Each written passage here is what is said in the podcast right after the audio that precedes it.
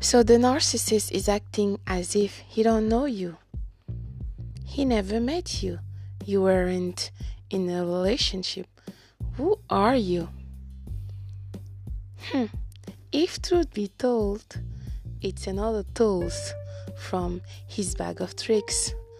The narcissist wants to break you. He wants to break your spirit, your self esteem, and kill the light in you. He wants to abuse you emotionally, physically, financially, spiritually. He wants you to ask yourself, What is wrong with me? Well, nothing. Remember, the greatest miracle of this world is you.